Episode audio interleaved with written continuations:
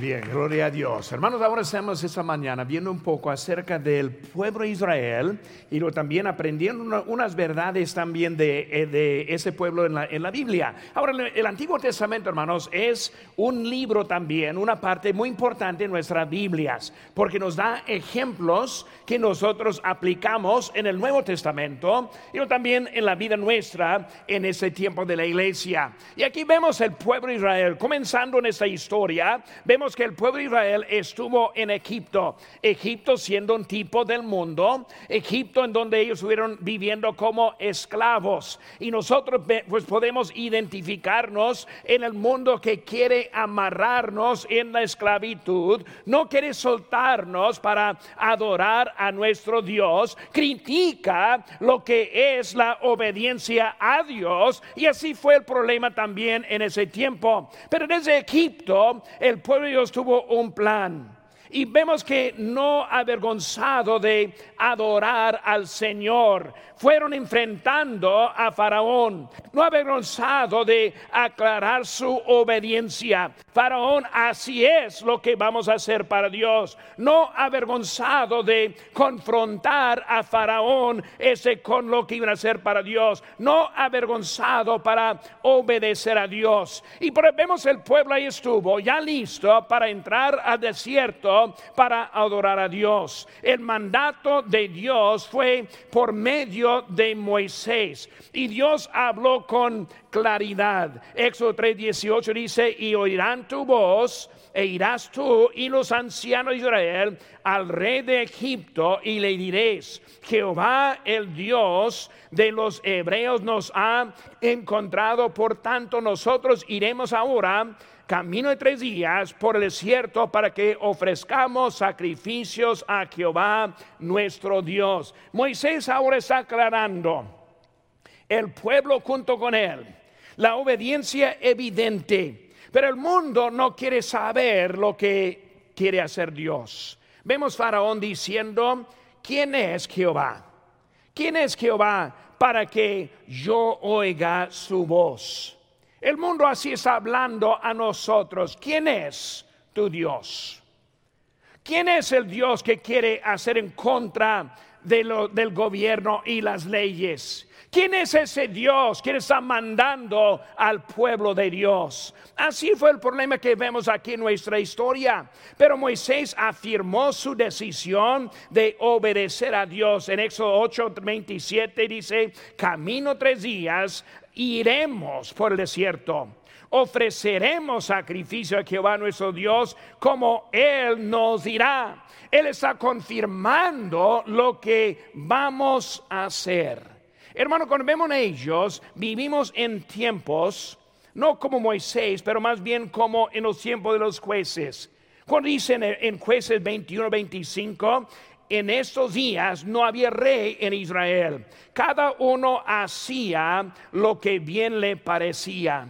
Hermanos, fue un tiempo bien peligroso en donde vivía el pueblo de Dios. Y hermanos, es un tiempo peligroso en nosotros como vivimos hoy en día.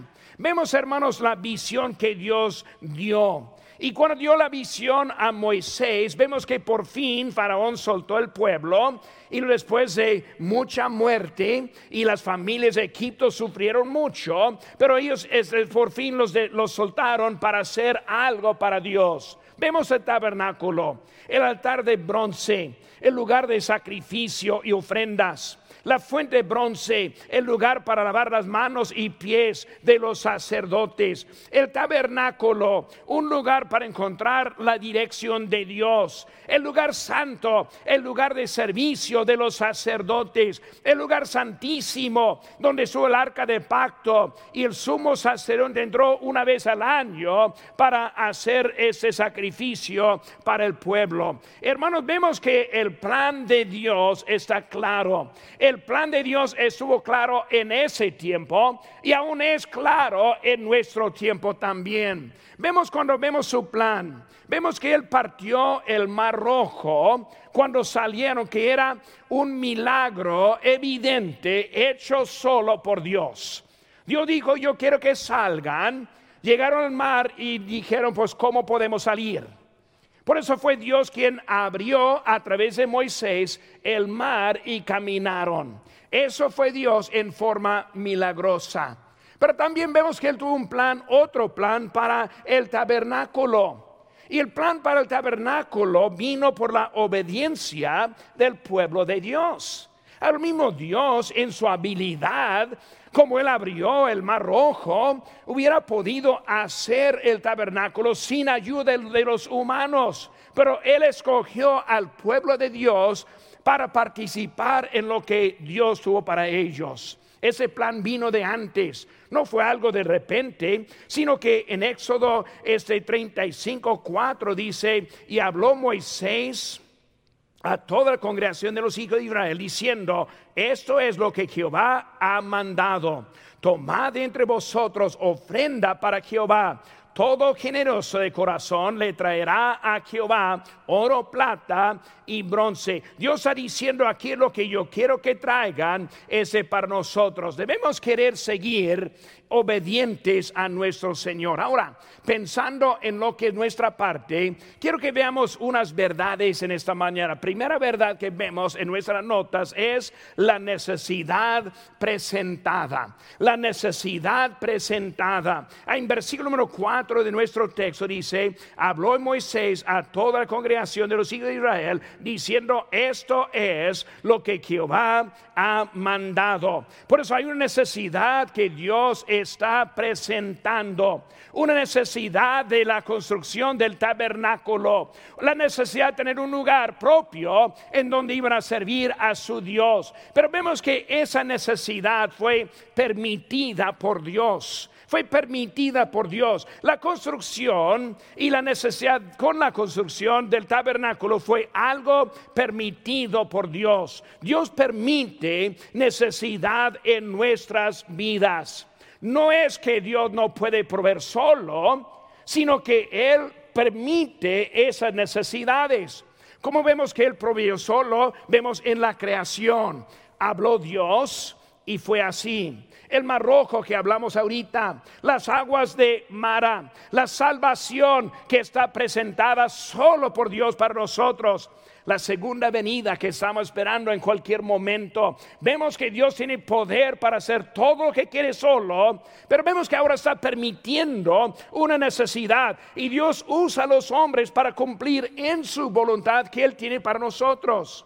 Como le damos al Señor. 6, Lucas 6:38 dice, dad y se os dará. Medida buena, apretada, remecida, rebosando darán en vuestro regazo. Vemos que Dios usa el hombre cuando hablamos del, Evangelio y la gran comisión, está encargado al pueblo de Dios. Él usa a los hombres y Él usa a los que quieren hacer mal a nosotros. Recordando la historia de José en, en Génesis 50, dice, vosotros pensasteis mal contra mí, mas Dios lo encaminó a bien para hacer lo que vemos hoy, para mantener la vida a mucho pueblo. Dios usa las circunstancias para nuestro bien. Hermano, cuando hablamos de eso, Dios es el quien permitió la necesidad en ese momento. Hermano, Dios permite necesidades con un propósito en nuestras vidas.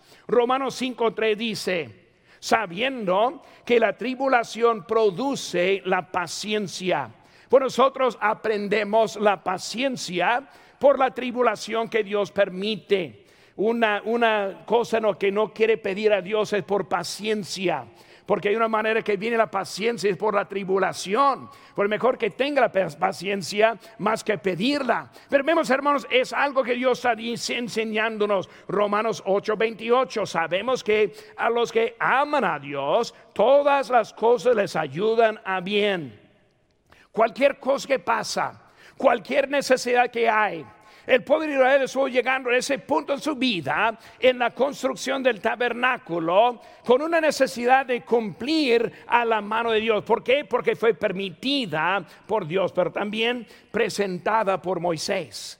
Vemos que no solo Dios permitió esta necesidad, sino ahora Él está usando su varón para también presentar lo que es. Vemos en versículo número 4, dice, habló, habló Moisés a toda la congregación de los hijos de Israel diciendo, esto es lo que Jehová ha mandado cuando vemos, hermanos, en nuestra iglesia, vamos a querer un pastor que dice lo que Dios ha mandado. No nos deja nuestras opiniones hacer lo que nosotros queramos hacer, sino que Dios es el quien está ordenando y mandando en nuestras vidas.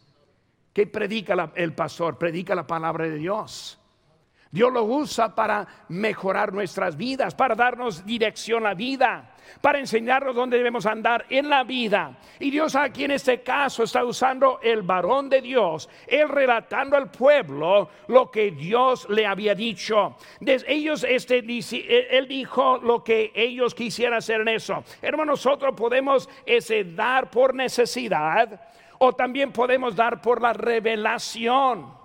Muchos dan simplemente a los pobres que necesitan ayuda y les ayudo, pero otros porque Dios nos ha dicho. Dios nos ha hablado. Y ahora yo estoy dando por lo que Dios ha puesto en mi corazón. Por eso, hermanos, número dos, segunda verdad. El pueblo ahora participando. En versículo 20. Nuestro texto dice, salió toda la congregación de los hijos de Israel de delante de Moisés y vino todo varón a quien su corazón estimuló y todo aquel que e, ese a quien su espíritu le dio voluntad con ofrenda a Jehová para la obra del tabernáculo de reunión y para toda su obra y para las sagradas vestiduras vinieron así hombres como mujeres, todos los voluntarios de corazón, y trajeron cadenas y zarcillos, anillos, braceletas y toda clase de joyas de, de oro, y todo presentaba ofrenda de oro a Jehová. Vemos ahora el pueblo que está participando. ¿Cómo participaron? Con un corazón dispuesto. Un corazón dispuesto. Hermano, cuando hablamos de las ofrendas aquí en nuestra iglesia, siempre presentamos la oportunidad para los corazones dispuestos. Muy bien, no estamos cobrando, no estamos poniendo impuestos, sino que estamos presentando lo que Dios quiere hacer y quiere hacer a través de su pueblo. Hermanos, es una bendición poder participar con lo que Dios tiene. Pero ellos tuvieron un corazón ese dispuesto. Su apariencia, vemos que todos los hombres, mujeres andando, ellos estuvieron emocionados en la manera que ellos fueron, algo gozoso que haciendo. Hermanos, debemos tener que hay gozo en la obediencia a nuestro Dios. Hay gozo en las ofrendas. Dice la Biblia, Dios ama al dador alegre. Es para que nosotros entendamos que Dios nos quiere usar para su obra. Él está cumpliendo en lo que Dios este, nos habla. En, versión, en, en 2 Corintios 8, 11 dice, ahora pues, lleva también a cabo el hacerlo, para que como estuviste prontos a querer, así también lo estéis en cumplir conforme a lo que tengáis. Hermanos, este Dios está buscando a corazones dispuestos, dispuestos para sacrificar, dispuestos para participar, dispuestos y animados para ver lo que Dios va a hacer con nosotros. Ahora, como el pastor hispano, yo tengo ahora semanas, pues quizás hasta meses, orando por este día. Yo en mi cerebro tengo mi meta que tengo para nosotros. Yo estoy esperando cómo vamos a responder a la, a la palabra de Dios y el momento en donde estamos viviendo ahora. Dios tiene algo para nosotros, hermanos. Hoy es un día de victoria por lo que Dios va a hacer con nosotros. Vemos como el corazón de Pablo ahí en Filipenses 4:16, él dice pues, a una tesalónica me enviaste una y otra vez para mis necesidades. No es que busque dádivas, sino que busco fruto que abunde en vuestra cuenta.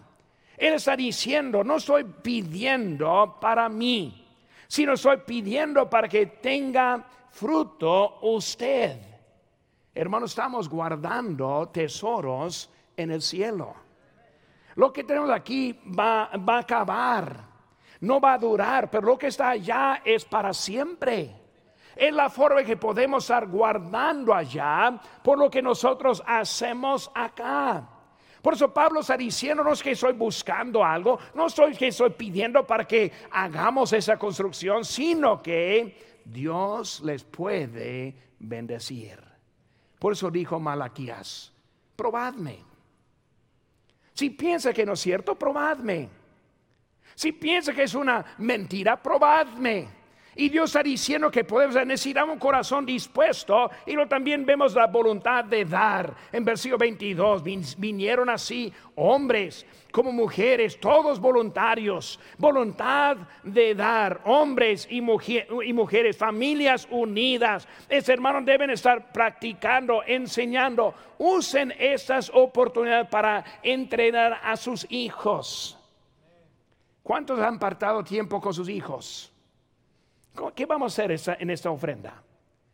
Ellos deben aprender de sus padres lo que están haciendo también en su lugar. Es de corazón que no tienen una voluntad para dar. Eh, hermanos, debemos entender la verdad que hay. Jim Elliot era un misionero que fue este, matado en el campo misionero. Él dijo esta frase, no es tonto el hombre que da lo que no puede conservar para ganar lo que no puede perder. Dar lo que no puede conservar. Lo que tiene en su, en su bolsa, lo que tiene en su cuenta bancaria es algo que no puede conservar. Cuando llegue el día de la partida de esta vida, al cielo va a dejar todo atrás lo que tiene. No lo puede conservar, pero para guardar lo que no puede perder. Cuando nosotros lo invertimos a cosa de Dios, estamos guardando lo que Dios nos ha dado. Debemos entender ese principio, cada uno de como propuso en su corazón, no con tristeza ni por necesidad, porque Dios ama al dador alegre. ¿Qué puedo hacer para mi Dios en este año? ¿Qué puedo hacer para participar en la obra de nuestra iglesia? ¿Qué manera puedo ser yo para animar a nuestro pastor en este momento de esta ofrenda. Estamos en un tiempo muy raro cuando vemos la pandemia, cuando vemos la inflación, cuando vemos la inestabilidad que hay en nuestro mundo pero nosotros entendemos que nuestro Dios es el mismo Dios poderoso desde antes de la pandemia que es de hoy en día. Y debemos buscar manera para también participar con Dios. La necesidad presentada. El pueblo participando. Número tres, hermanos. Tercera verdad. El trabajo procede. El trabajo procede. Ahí en versículo número uno de capítulo 36. Así pues, Besaleel y Eliab y todo hombre sabio, de corazón a quien Jehová dio sabiduría e inteligencia para saber hacer toda la obra del servicio del santuario. Harán todas las cosas que ha mandado Jehová. Y Moisés llamó a Beliel, Besaliel y a, a, Oleab, a todo varón sabio de corazón, en cuya, cuyo corazón había puesto Jehová sabiduría todo hombre, a quien su corazón le movió a venir a la obra para trabajar en ella. Vemos que ahora la construcción estaba siguiendo. Cuando pensamos, pensamos en su provisión. Ahora, ¿qué tipo, qué clase de gente estamos hablando? Estamos hablando de esclavos de Egipto que trabajaban pero duros en los años, que ahora están libres de esa esclavitud. ¿Para qué? Para entrar en el desierto. Hermanos, el desierto no es un lugar fácil. Cuando hablamos del pueblo de Israel, vemos que ellos de malo en malo ahí anduvieron en sus vidas. Pero vemos que Dios hizo promesa con ellos desde antes. En Éxodo 3, 21 dice, y yo daré a este pueblo gracia en los ojos de los egipcios para que cuando salgáis no vayáis con las manos vacías. Cuando ellos entraron, Dios les avisó cientos de años antes que cuando salgan van a salir con algo. ¿Para qué salieron con algo? para la construcción y para obedecer a Dios. Nosotros, hermanos, somos bendecidos por Dios. Trabajamos el mundo. Dios nos bendice. La mayoría de nosotros ganamos más que valemos en realidad. Cuando yo pienso de lo que Dios ha hecho en mi propia vida, eh, para mí todo eso es sorprendido que alguien me da para que yo predique. Para mí valdría pagar para predicar. Es un privilegio grande que yo tengo. Pero Dios en su sabiduría está dándome hasta que lo que yo no merezco. Y eso está dándonos para que podamos también participar en lo que Él tiene para nosotros. Por eso ellos salieron y salieron con bendiciones del mismo pueblo. Y luego Dios les bendijo en ellos. En, en Éxodo 12, 36 dice, y Jehová dio gracia al pueblo delante de los egipcios y les dieron cuanto pedían. Así despojaron a los egipcios. El, pueblo de Israel no tuvo que robar, sino simplemente pedir y ellos le dieron todo. Oiga, yo necesito un poco de oro. Un poco raro, ¿verdad? Tal vez comida, sí entiendo, pero oro. ¿De veras necesita oro? Pues bueno, aquí están las braceletas, aquí están las joyas, aquí están todo lo oro que tenemos, ahí vamos a darle. Dios les preparó para algo que él tuvo que era más importante para él en ese momento. Dios viene y Dios provee. Mi Dios pues suplirá todo lo que os falta conforme a sus riquezas en gloria en Cristo Jesús. Hermanos, vemos que la provisión fue de Dios. Nuestra provisión esta mañana, hermanos, viene de Dios. Viene de Dios. Dios nos ha bendecido en gran manera ni lo puedo explicar. Pero también, hermanos, vemos el progreso. Vemos el progreso, las bendiciones de Dios. Hermanos, nuestra iglesia ha sido bendecida por Dios. Apoyamos unos 200 misioneros. Hay miles de cada semana que aprenden de la palabra de Dios. Dios nos ha bendecido para ayudar a muchos. Hay cientos de alumnos preparándose para el ministerio en nuestro colegio. Dios nos ha usado para bendecir a otros también. Dios ahora está haciendo algo con nosotros, hermanos. El progreso que Dios nos ha dado, pues en nuestra iglesia. Pueblo de Israel, van a dejar sus casas, su vida de 400 años, para ir al desierto.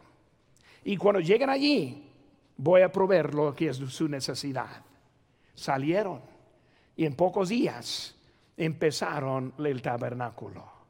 En nuestra vida Dios provee, Él nos da, Él nos manda para hacer lo que Él quiere para nuestras vidas. El progreso, el progreso de nuestra iglesia, el progreso de la construcción. Hace dos años empezamos esta obra que Dios nos ha llevado hasta el momento adelante.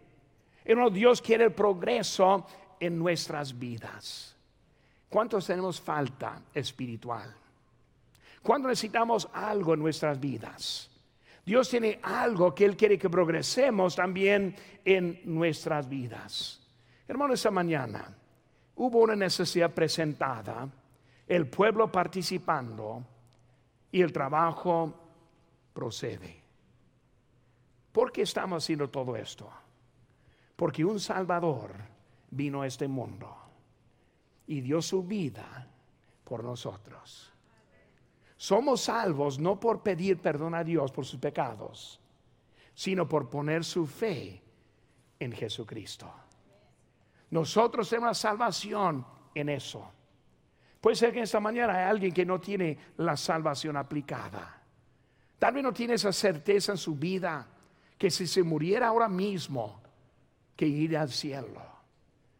Es por eso que estamos ofrendando. El tabernáculo fue el lugar para reunirse y estar con Dios. Eh, eh, nuestros edificios es un lugar para reunirnos con nuestro Dios, para recibir instrucción, para encontrar la salvación. En esta mañana mi ánimo es que seamos parte de los que participan. pero también para la persona que está sin Cristo, que entienda la razón. Es para que usted encuentre la salvación. Vamos inclinados, por favor, rostros inclinados.